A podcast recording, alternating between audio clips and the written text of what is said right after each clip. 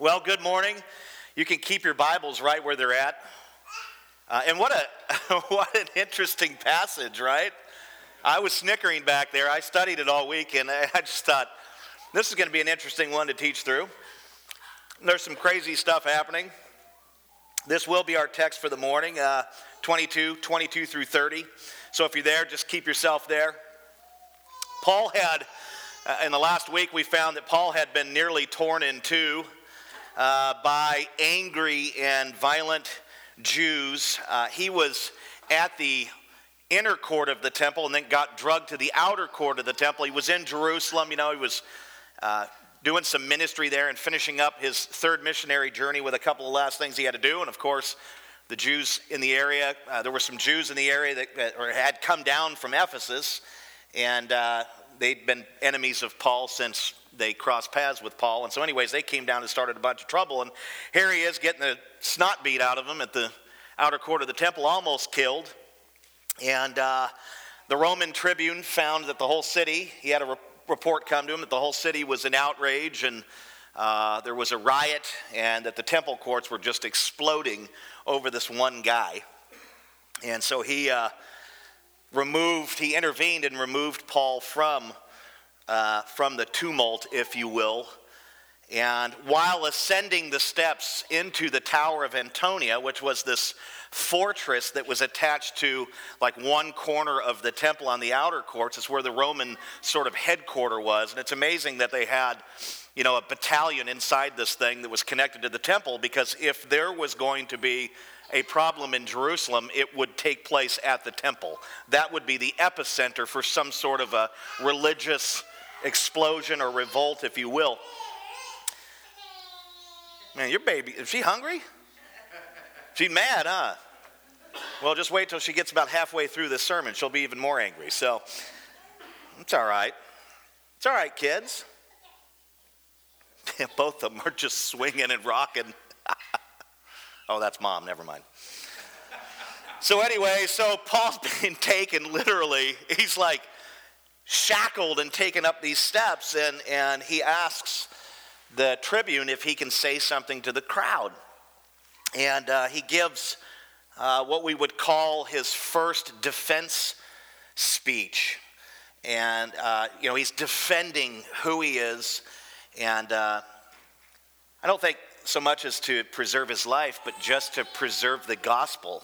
And so, you know, he, he, he gives this amazing speech. He starts to, at least before all of these angry, riotous people. And the speech was in the form of his testimony. And he just kind of nailed down several things about himself. And, uh, and so that's pretty much where we left off last week and the week before. Uh, this morning, we're going to look at what happened next. I think it'd be befitting to uh, pray one more time, and we'll get into this puppy. We're going to pick up at verse 22 after I pray. Lord, I just pray, Lord, that you would. Um, that your presence would be known here in this place this morning. And I know where the word is proclaimed, you are at. It is you that is speaking. Um, I pray that it would never be me, that you would be speaking directly to your people and to those uh, who have yet to become your people. And, uh, and so, Lord, just speak to us this morning. Um, make Jesus clear to us since he is the culmination of all scripture and prophecy. He is the point. And so just reveal him to us this morning. And, and I'm excited about how you'll do that. And so may we uh, just give you our attention, um, our ears, our eyes, our hearts. Just open us to you this morning, Lord, and teach us. And we pray this in Jesus' name. Amen. Well, let's get rocking. Look at uh, 22. 22, verse 22 up to this word. So Paul is basically still speaking. He's, he's still sharing his testimony. He's still sort of preaching a kind of testimony slash historical lesson where he's been, what he's been doing. He's in the middle of this thing, if you will. So that's the context. He's on the steps and he's talking. He's still talking. And then it says in 22, up to this word they listened to him, referring to the crowd. Then they raised their voices and said, Away with such a fellow from the earth. Notice the exclamation point. These guys are ticked again. It's like they quieted down while he was speaking and while he was sharing his testimony, but he said something that, that caused them to fire back up. Then they raised their voices and said, Away with such a fellow from the earth, for he should not be allowed to live. So, up to a certain point, Paul held his audience's attention, right? He was speaking, he was sharing, hey, I was on the Damascus road. I was in, you know, enveloped by a bright light. The Lord Jesus spoke to me. I was blinded, you know, and blah blah blah. He's he's saying these things. He's sharing his testimony, he's sharing his experience. And then up to a point, that was it. They cut him off. Now, he said something though in the midst of all that he said that triggered this. Uh, he, he, you know, there was something in particular that he said that, that caused this. It was almost like a last straw kind of situation. And, and the thing that triggered these people doesn't seem like the kind of thing that would trigger these people. Isn't that funny how that works? You can say a whole bunch of stuff that you think is meaningful, that's impactful, that's powerful, and, and, and you know, people like, and then you say something that's, that, that doesn't, you feel, have the impact or what have you, and then all of a sudden, ah, you know, it just causes them to explode. That's what took place here. Now, you would think that the interrupt point would have been all the chatter about this Lord Jesus on the Damascus Road, right? If there were ever a place during this speech, if you go back and read it, that would be the place that would cause these people to become enraged. That would cause them to intervene. That would cause them to raise their voices and say, This guy shouldn't be breathing. You would think that that little bit of information about his encounter with the Lord Jesus would have been the trigger point. Why? Because the Jews hated Jesus. They despised Jesus. They rejected Jesus. They murdered Jesus, right? So when you said Jesus in this culture, especially at the religious headquarters, that caused all hell to break loose, but not in this speech. And if you kind of track back a little bit, you'll see that at least on two occasions, the Jews warned the apostles never to speak about Jesus again. Acts 4:18, Acts 5:40. There's two things that we see there where it's like don't hey, don't talk about Jesus in Jerusalem. Don't talk about him anywhere. And yet, and all the warning, and, and he goes on about the righteous one. He calls Jesus the righteous one, the risen Lord, essentially. All that mentioning of those things of the Lord Jesus isn't what triggered them. Now, I'm not suggesting that they were okay with his talk about Jesus, because they were not. By no means. What I'm saying is that he said something in his speech that was far more disturbing than anything else. What was it?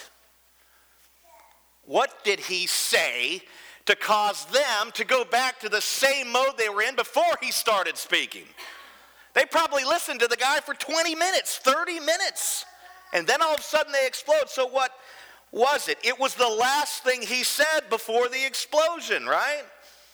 When he cited the words of Jesus in verse 21 right? The last verse before we get into this section Go, for I will send you far away to the Gentiles. That is the thing that caused them to explode and to reignite, to cause the ember to flare back up and bring fire and fury. Go, for I will send you far away to the Gentiles. Now, the inference that his hearers drew from this statement was that he had been sent as a representative for the so called Messiah of Israel, right? Jesus is Israel's Messiah, but not in the Jews' mind at this point. They're thinking, well, he's a false Messiah. So the inference is, is that, wait, you're telling us that Israel's Messiah sent you, of all people, to Gentiles? To non Jews? To proclaim the gospel? That he sent you as a representative of what he taught and said that false garbage instead of as a representative if you were to go to gentiles at all as a jewish rabbi you're going to preach the gospel to them and not judaism You're going to gain, you're not going to gain Jewish proselytes, but to convert Gentiles to Christians? You see, this statement, what they drew from what Paul was saying, was completely asinine to them. It was not only asinine, but it was heretical, it was apostate, and it was blasphemous for at least four reasons. Number one, we covered it. They did not believe that Jesus was Israel's Messiah. Secondly, they believed Gentiles were tainted and unclean. You don't go as a Jew to minister to Gentiles. They're dogs. They're dirty. They're unclean. They're pagan. Thirdly, they obviously did not believe that the gospel was truth because that's what Paul had been sent to proclaim to Gentiles was the gospel, the good news about Jesus' life, death, burial, and resurrection, which was easily, Jews call today, the most heretical message to ever attack Judaism. That's what they call it today. Never before in Israel's history has one done more damage to the call uh, to the cause of Judaism than Jesus. That's what Jews will tell you today, Orthodox Jews. Jesus has caused more damage to the truth than any false prophet in our history as a nation, as a people, as a religion. That's how they feel about Jesus. So they do not believe the good news about Jesus is good news. And fourthly, obvious, they believe Judaism was the only true religion. You see, in their minds, Israel's Messiah would never, ever send a Jewish representative into Gentile territories to proclaim something, if they went at all, something other than Judaism, something other than the law of Moses. Never. This would be preposterous, outlandish. It would be inconceivable. You ever see The Princess Bride? Inconceivable. Right? Yeah, throw that in there. I love that movie. This is just insane. What they just heard is like, are you mad? Are you absolutely crazy? Is your screw loose? And here's what's really, really, really, really tragic about this particular text, this verse. Their explosion in light of what Paul said. There is a racial connotation here, man. This is straight racism. Unbelievable. Racism is on display in the text. The racism of the Jews at the temple towards the Gentiles of faraway lands. The Jews believed that Gentiles were inferior to them in every way, even subhuman. As I alluded to earlier, they often referred to them as dogs Mark 7 28, Matthew 15 27. Even the dogs take up the scraps that fall from the table, the Syrophoenician woman said. Dogs, woof! Bow wow, Scooby Doo. Me and you, Scooby Doo. We're Gentiles, aren't we? So the Jews may have been guided by their zeal for God to a, to a degree, right? Because we read about that last week. They were zealous for God. They were part of part of this whole attitude towards Paul and the and the rebellion and the outrage was that they were zealous for the law of God in a sense. So they were guided by some zeal, but verse 22 also shows that they were guarded or guided by racism and bigotry because they absolutely despised Gentiles. They're subhuman, they're inferior. They treated them as badly, if not worse, than we treated slaves not long ago. This is a terrible, terrible thing from the text. This attitude towards these inferior people. And now you can begin to see in your mind's eye just how serious this was for these Jews towards Paul. You're telling us that you were sent by our Messiah to minister to those dogs? How dare you say such a thing? How dare you imply such a thing, you blasphemer? And of course, filled with zeal and rage, they raised their voices in protest against Paul. Away with such a fellow from the earth, for he should not be allowed to live. They returned back to what they were saying before he gave his testimony.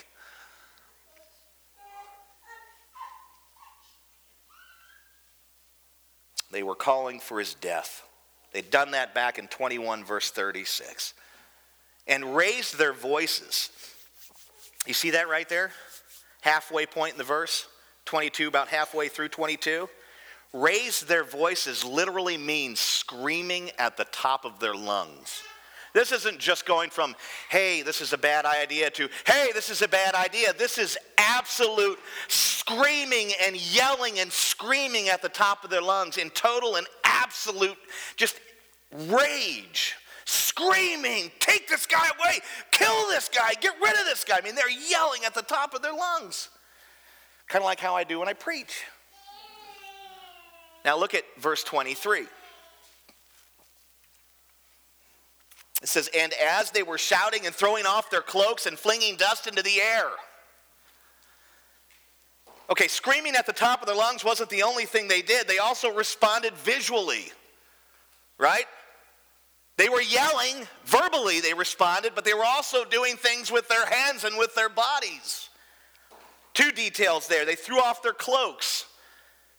The throwing off of one's cloak was a gesture of protest and indignation, similar to the gesture of shaking the dust off one's feet, which we read, read about in Scripture here and there. In Acts 7:58, we read that the Jews removed their cloaks before stoning Stephen to death. Oh, there's a connection.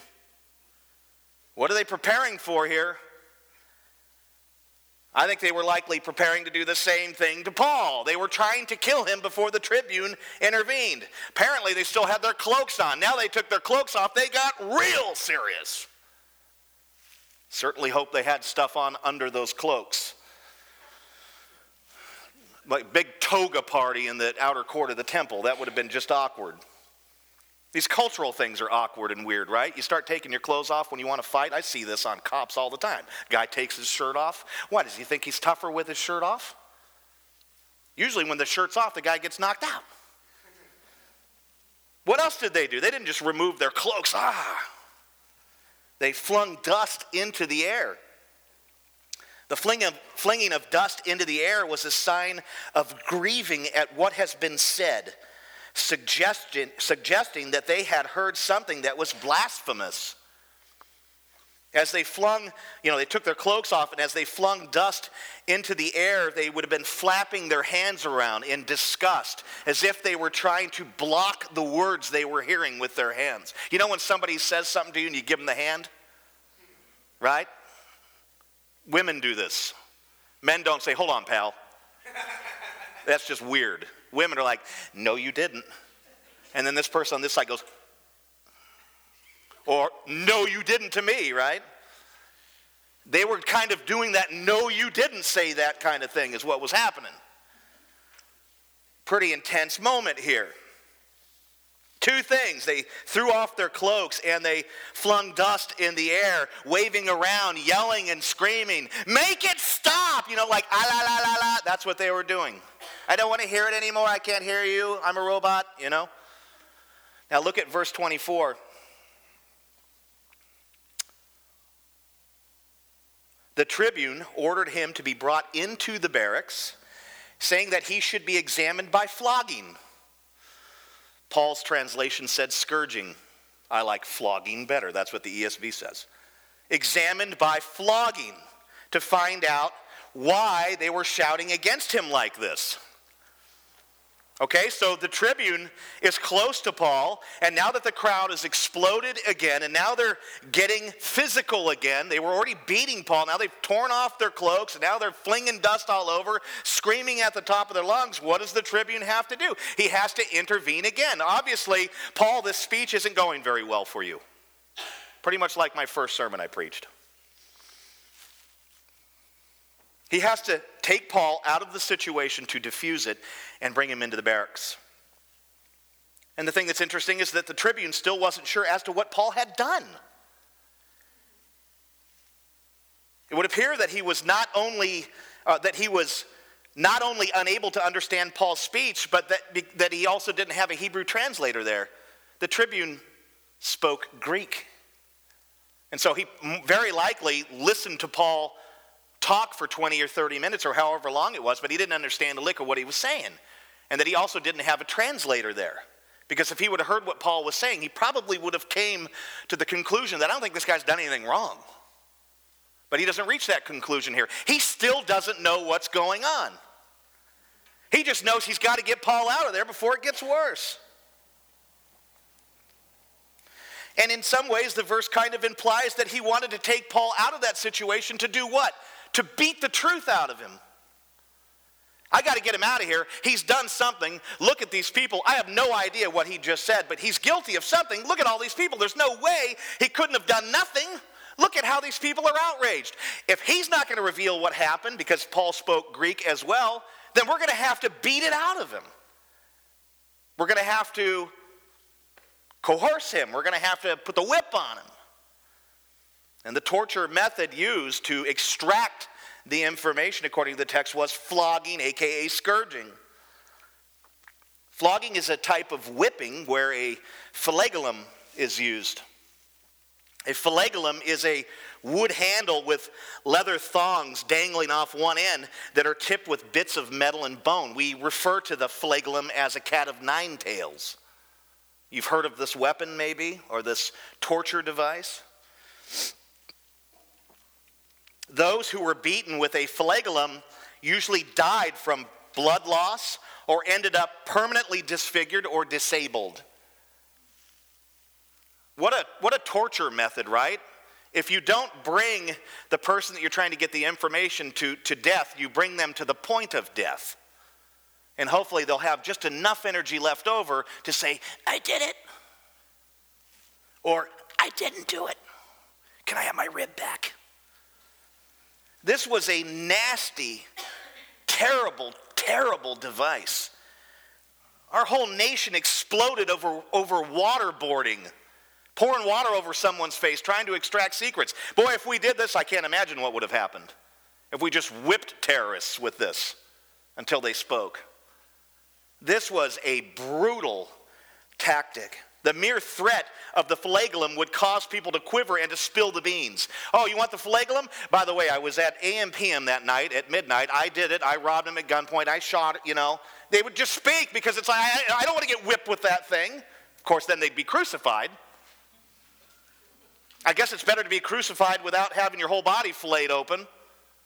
Maybe you live an extra day blowing at insects and crows. Get off me because you don't have arms to defend yourself? You ever done that with a bee? right? Something comes in, and you're like, I think we've all done that.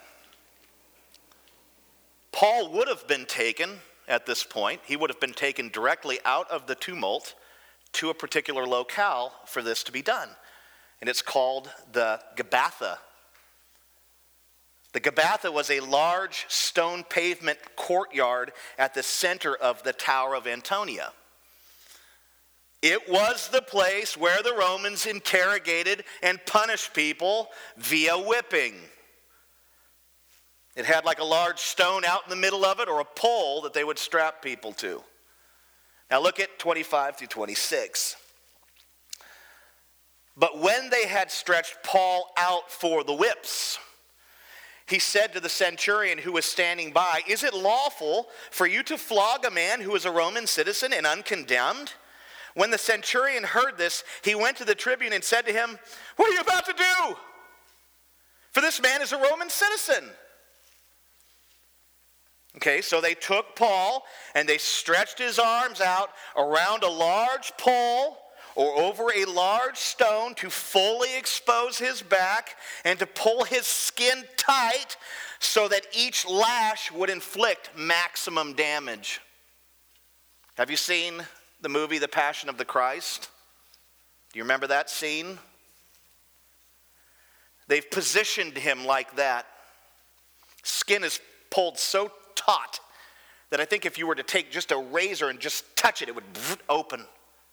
They would just pull you to where just your joints would they would be cracking and breaking around this thing so that they can get those lashes. And keep in mind, this thing's got maybe bits of glass, definitely metal and bone on the end of it. So every strike is just, it's not just a slap, it's digging and pulling.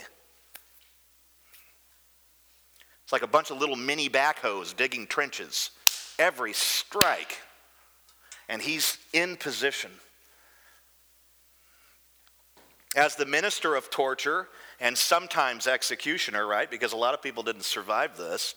As he moved into position, readied himself, Paul glanced over to the supervising centurion and asked him a twofold question that seemed to stop time.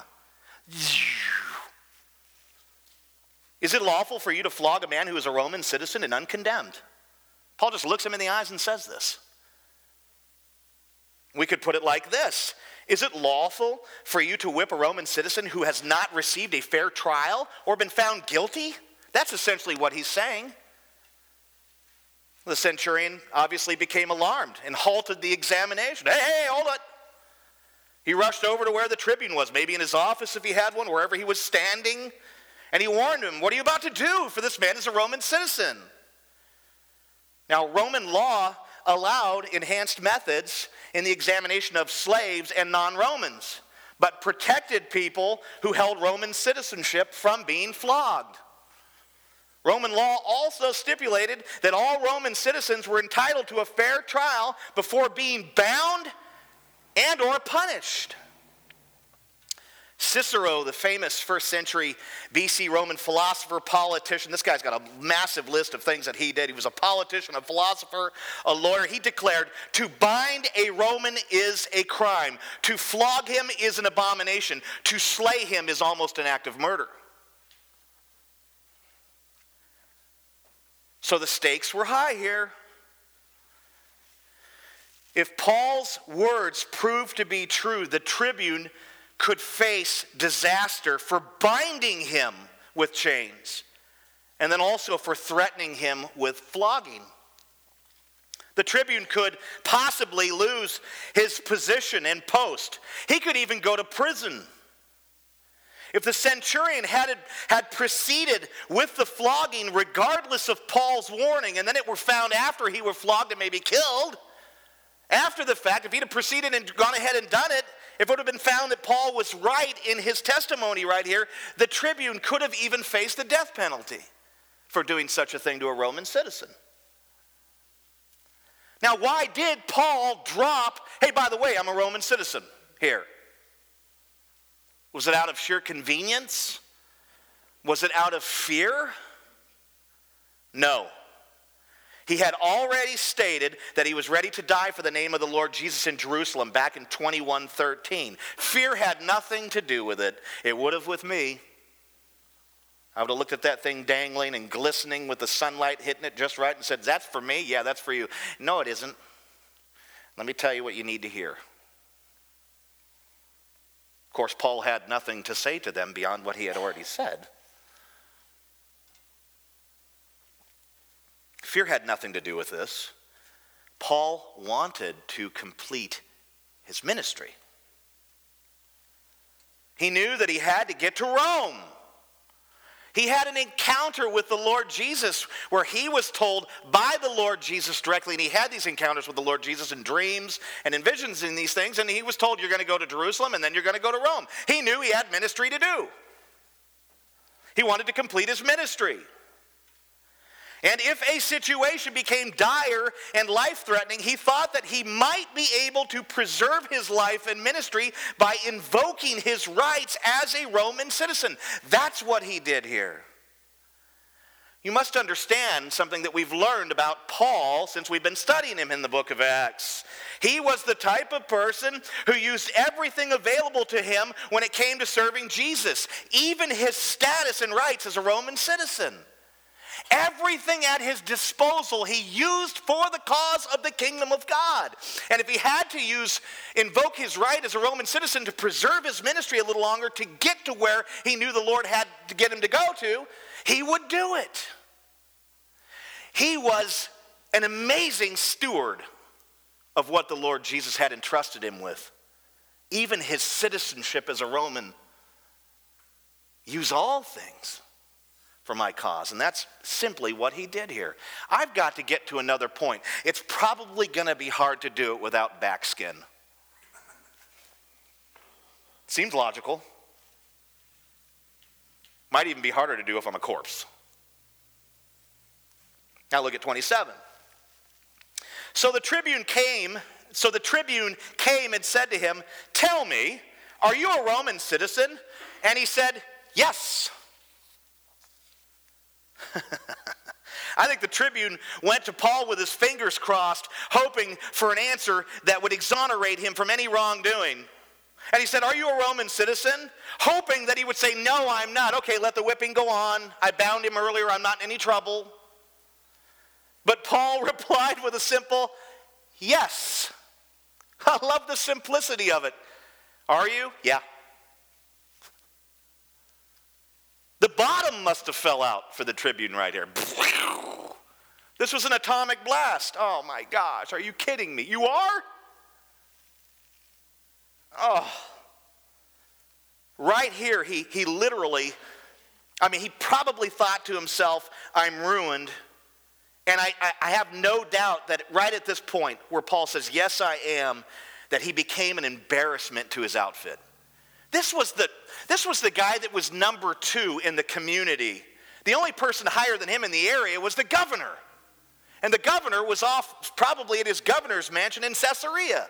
This guy was the, the, the, second highest ranking authority, Roman authority, in this area. And right here, he became an embarrassment to his outfit. Why? Because he had not followed protocol.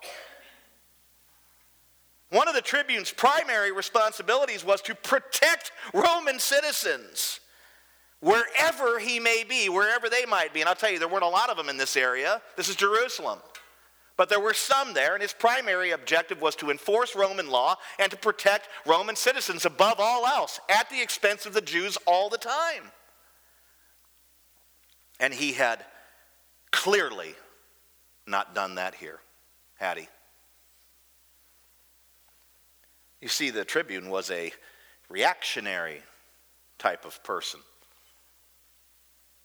When the temple courts exploded, he reacted ah, by rushing down and immediately seizing Paul and binding him with two chains before asking any questions or doing an investigation.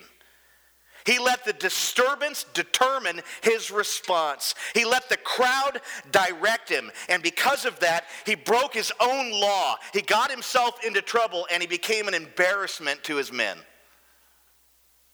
And how often, how often do I, how often do you react to a situation and then regret it because you didn't take the time to think it through? You did not respond correctly, and you brought more trouble upon yourself or others.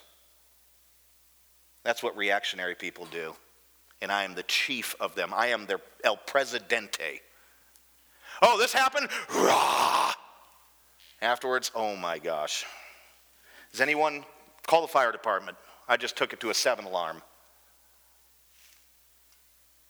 How many times have you said to yourself, I wish I would have thought that through before I acted? You see, the tribune's reactionary mentality and attitude and reaction to this whole situation just caused him great, great, grievous trouble. Career threatening trouble I mean, he went and first thing he did was bound Paul without asking, Who are you? What's going on? Removing him from the situation and questioning him, not interrogating him. You can't just begin with an interrogation. It doesn't matter what's happening out there or who's saying what or who's doing what. Deal with that individual. Find out what's happening. Get the details. You don't know who you're dealing with. For crying out loud, it says in Hebrews, we might be entertaining an angel. Something to ponder, something to consider. Look at verse 28. The tribune answered. He asked Paul a question. Paul said, Yes, that's it. He didn't give him a description. He said, Yes. And the tribune answered, I bought this citizenship for a large sum. Paul said, But I am a citizen by birth.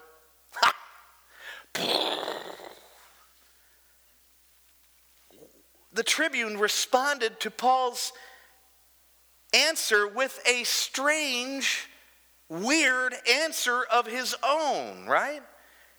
He told Paul about how he had purchased his citizenship for a large sum of money. Why did he say this? What was he trying to do here? Why, why he, somebody says, Yes, I'm a Roman citizen, all of a sudden say, Well, I paid for mine and I paid a fortune for it. What is that? Instead of, Oh my gosh, I'm so sorry. Well, there are at least three explanations as to what he was trying to get to here and what he was trying to do.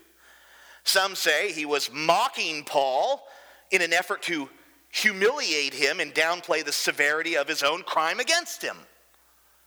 It was as if he said, I forked out big bucks for my citizenship, pal. How did a peasant like you obtain it? I don't think this view is accurate because I don't believe the Tribune was that stupid. You don't mock one who can grenade you. You don't mock someone you just annihilated, you know. Oh, you kiss their ear. You shower them with pleasantries and sweet talk. Why? In an effort to minimize the damage and threat. Right? Why would you mock somebody that can destroy you? When children play and one gets hurt, the one who isn't crying says, Come on, I didn't hit you that hard. You're going to be okay. Stop crying. Why do they do this? Because they don't want their parents to hear your little brother crying. Why? Because it's going to get your butt whipped. That's how you respond in these situations. Hey, you know, it's really not that bad, pal. You don't go, I'm glad it hurt. You're a sissy lala. Now, the reason why a brother starts talking his younger brother or older brother out of crying really loud is because he wants to avoid detection. He doesn't want to get blasted. Only a doofus brother would say, Good, I'm glad it hurt. You're a sissy lala. And this happens because there are some doofus brothers out there. Not in my house, because I hear my children all the time saying, Come on, Ian, stop crying. Or calling, you're going to be okay, Ryan. We can reattach your arm. I hear it all the time. There's constant negotiations. We ought to put my kids up against ISIS. They could negotiate anything with those guys. We'd kill you. No, you don't understand. Next thing you know, they'd be laying down. Now, I tell you one thing it's true about our household. And we don't have doofus kids because they're constantly trying to negotiate with one another. When one is screaming, the other one is working the magic. I have $10. I will give you $10. They're doing everything they can to avoid detection. Not so much as from me because I have a really slow fuse. But if that woman sitting over there that I'm yoked to hears them, she goes through a freaking wall. And if it's the baby, in! And she goes in there and just starts pulling people. She's removing cloaks. She's flinging dust and dropping elbows. The other night, I was, I was wrestling with my middle son, and I, I was getting the upper hand. It felt good because he can kick my butt now. And I was getting him. Next thing you know, I'm getting pounded on the back, and I look back, and it's her. Get off my baby. He was on me first. It doesn't matter. You have a beard, you know, or whatever. You, you feel me? Old bearded one back there? Yes. Does it make sense that he was mocking him here? I don't know where these guys come up with these ideas. They don't really understand human nature. It's in a commentary, right? Oh, he was mocking him. He was trying to downplay it, make him, make him feel more humiliated than he already was. He just got beat up by all these people. It doesn't make any sense to me. Why would the tribune, was he like a doofus brother who was trying to egg Paul on? No, he was smarter than that. Another explanation. Some say that he was, uh, that this was the tribune's way of getting at the details of Paul's citizenship. A sort of, I'll tell you about my citizenship if you tell me about your citizenship kind of thing playing out here.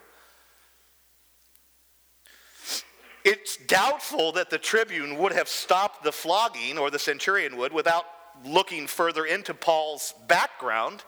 We're just going to accept his word as yes. Okay, we're good.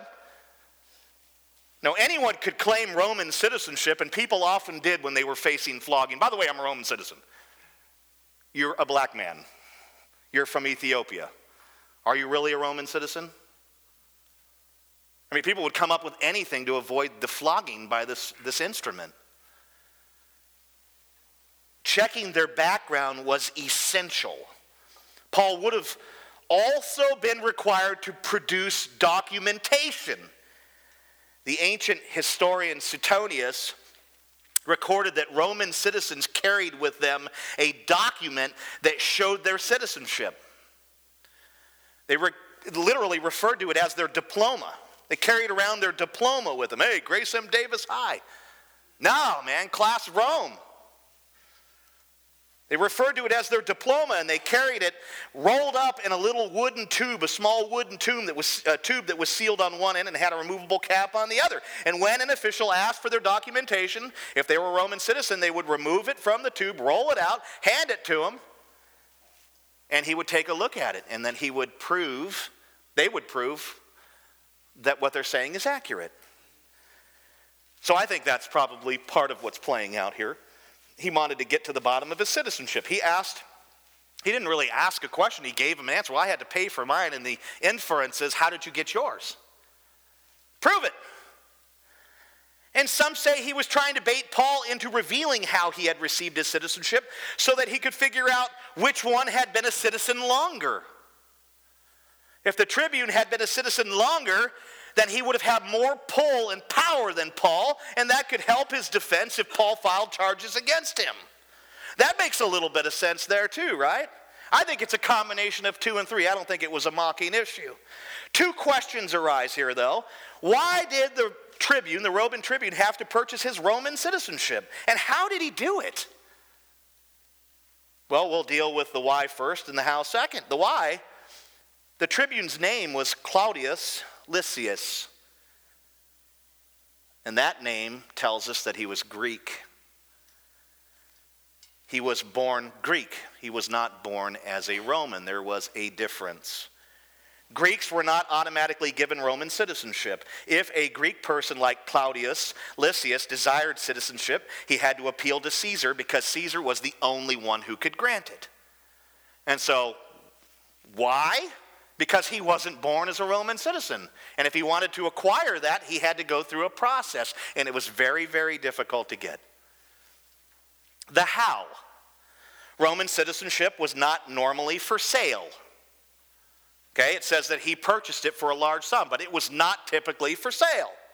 You could not purchase it under most emperors. However, during AD 41 to 54, Rome was led by a exceedingly money hungry and corrupt emperor called Claudius. I wonder if this guy changed his name just to honor this guy. The emperor was Claudius. Workers in Claudius's administration in Rome would accept bribes from people who desired citizenship. They would charge them a high fee and then enter their names on the emperor's list. The emperor would take his little cut and then sign off on them one by one. Cash for citizenship. That is what Claudius Lysias did. And it said that it cost him a large sum of money, which means that he probably came from a wealthy family, maybe Greek aristocrats, maybe some form of royalty. We don't know. But you, you had to have big bucks to do this. This wasn't $29.95, the ShamWow on TV. This was big bucks, thousands and thousands of dollars, maybe a fortune. But Paul, you know, whatever he was positioning here, if he was trying to figure out who's inferior, maybe I've been a, a, citizen longer than Paul, and that'll give me some kind of poll here or something like that. But Paul pretty much toasted his bread. He blew him out of the water. He replied, But I have been a citizen since birth. Paul had been a Roman citizen longer than the tribune, and he didn't have to buy it. He had become a citizen through the best possible way, which was through birth. Paul's great grandfather or grandfather may have originally obtained it and then passed it down, or maybe his father obtained it and passed it down to him. We have no idea how he got it, but he had been a citizen from birth, which meant the whole idea of I'm superior to you because I've been a citizen longer did not work at all because Paul had been one since birth. Everything the tribune is trying at this point is falling apart. 29. So those who were about to examine him withdrew from him immediately. Get away from him. And the tribune was also afraid, for he realized that Paul was a Roman citizen and that he had bound him. When the details some of those small details, I'm a Roman citizen, he probably proved it through his diploma and these things. When those details about Paul's citizenship came out, the interrogators were struck with fear and immediately withdrew from him, faster than Jews away from a leper. Get away from this dude. Jimmy, get your hands off him. What are you doing? Don't touch that guy. They just. Poof, they just fled from him, ran from him. I can't believe I touched him. And it also says that the tribune was afraid, right? It says, and the tribune was also afraid. And that's how we know that they fled from him, withdrew, because they were afraid. Everyone around Paul was afraid. Afraid is phobeo in Greek, and it means to become stricken with dread because of impending misfortune. It's the idea of being afraid of what could happen to me in the future. I could lose something. I could go to jail. I could do these sorts of things. That's what it means here. The tribune was convinced that his mistreatment of Paul was going to cost him very dearly in the future. And Luke gives the reason for the tribune's fear, right? We've already nailed it for he realized that Paul was a Roman citizen and that he had bound him. As I said earlier, this was a serious offense. You could not jump to a conclusion and bind up with chains a Roman citizen. You had to talk. I mean, and, and, that just goes for every person that you'd interact with if you were some sort of police officer or something. You'd have to find out who they are and what's going on before you start throwing handcuffs on people and before you start taking action. You could not do these things to a Roman citizen. They had special rights. Now, to slaves and, you know, Jews and others, it didn't matter. You could do whatever you want with them. Now, look at verse 30. But on the next day, desiring to know the real reason why he was being accused by the Jews, he's speaking about Paul, he bound him and or he unbound him, pardon me, he unbound him and commanded the chief priests and all the council to meet, and he brought Paul down and set him before them. Okay, so the tribune still had no idea about what Paul had done to the Jews. He, he still could not, he could not figure it out. He knew they were upset with him. He knew he was a Roman citizen, but he could not get to the bottom of what was going on. He was perplexed at this point. I can't figure out. You're saying one thing, they're saying another. He figured maybe the Jewish high court, because he knew Paul was not only a Roman citizen, but also a Jew, he figured that maybe the Jewish high court, the Sanhedrin, could get to the bottom of it. He couldn't get to the bottom of it through scourging, right? That would certainly secure his imprisonment. And so he figures I'll take him over to the Jewish leaders, the Sanhedrin, and, and, and we'll see if they can get to the bottom of what's going on. And it says he brought him to them the next day. in verse 29, back a little bit, it says the tribune was afraid because he had bound Paul. But in verse 30, it says he didn't unbind Paul until the next day. What the heck's going on here? If you're afraid because you've broken a Roman law and bound somebody, do you leave them in chains for 24 hours or do you unbind them? You notice that there? You see that little nuance? He didn't unbind him until the next day. Apparently, he wasn't that scared. You would think that he would have removed Paul's chains right after finding out he was a Roman citizen. Well, that's not at all what happened. He left him in chains all night. I suspect he may have been more afraid of what the Jews would do if Paul was free to roam about. That could lead to more rioting and violence, which would reflect negatively on his leadership. We just don't know why he did that. So the tribune summoned the Sanhedrin and commanded that they prepare for a trial, right? That's what's happening here. I'm going to put somebody before you, and you're going to get to the bottom of what's going on with this dude. Desiring to uh, not uh, desiring not to further incriminate himself, he unbound Paul prior to walking him to the hall of hewn stones where the Sanhedrin convened. That's what's happening here. I've got to walk him over there as a Roman citizen, as a free man, but as long as he's in the jail cell, I'll keep him in chains. When I put him out in front of the public, when he's walking all the way to that spot, he's got to be walking with his arms swinging. He didn't want to further incriminate himself by showing that he had bound a Roman citizen. And then lastly, it says, when they arrived there, they placed, the tribune placed Paul before them. Now, next week, Lord willing, we will examine Paul's second defense. First defense before the Jews in the outer court, second defense before the Sanhedrin. Okay? Now, here's a great question. Because over the last couple of years, God has been making me into an investigator of Scripture with the intent of finding Jesus in every passage that I read.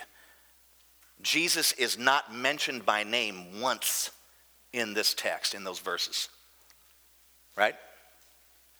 So the question is how does this text point to Jesus? Does it point to Jesus? Because Jesus is the point to Scripture. Does it point to him? Listen to these parallels. They are absolutely stunning. Now, just pay close attention because this is what we're going to wrap up with. Listen to these parallels. We want to see Jesus in this text, and he's not mentioned by name, and it also doesn't appear that Paul's pointing to him. He did in the last section when he testified. He met the righteous one, Jesus, on the Damascus Road. There is a pointing to Jesus. Listen to these parallels. Literally, they're stunning. The Jews listened to Paul up to a point. Verse 22. The Jews listened to Jesus up to a point. Matthew 26, 64 to 65. Paul said some things, and there was something that he said that caused an explosion. The same thing happened with Jesus. The Jews cried out for Paul's death, right? Verse 22 the Jews cried out for Jesus' death. Matthew 27, 22, Mark 15, 13, Luke 23, 21, John 19, 15. Crucify him! What a parallel. The Jews protested. The Jews protested Paul visually by throwing off their cloaks and flinging dust into the air. Verse 23, right? The Jews uh, the Jewish high priest, pardon me, the Jewish high priest protested Jesus visually by tearing his vestments. Matthew 26, 65. Are you the Son of God? It is indeed how, how you have stated. Blasphemy! Paul was brought to Gabbatha to be flogged with a cat of nine tails. Verse 24 Jesus was brought to Gabbatha to be flogged with a cat of nine tails. Matthew 27 26, Mark 15 15, John 19 1. Paul was asked, and they just keep going. Paul was asked about his citizenship by a Roman official, verse 27. Jesus was asked about his citizenship by a Roman official, John 18, 33 to 36. Isn't this amazing? My kingdom is not of this world. Remember that? Claudius Lysias was unable to figure out why the Jews wanted Paul to die, so he turned him over to the Jewish religious leaders, the Sanhedrin, right? Verse 30. Pontius Pilate was unable to figure out why the Jews wanted Jesus to die, so he turned him over to the Jewish political leader, King Herod Antipas, Luke 23, verse 4 through 7. Look at these parallels. Amazing. Now, there is a huge, huge difference between Paul and Jesus.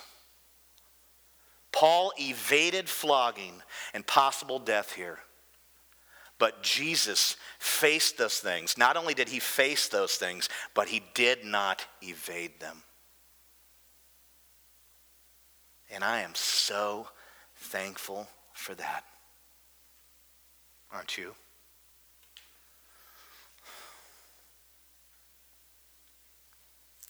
I'm so thankful that Jesus didn't invoke his rights as a citizen of heaven, as the Lord of heaven, and call upon 12 legions of angels to rescue him. I'm so thankful that Jesus laid down his rights and life for the church. I'm so thankful that he went all the way to the cross, all the way to the tomb, that he rose from the grave three days later. If he hadn't done those things, there would be no way for sinners to evade the wrath of God. Impossible.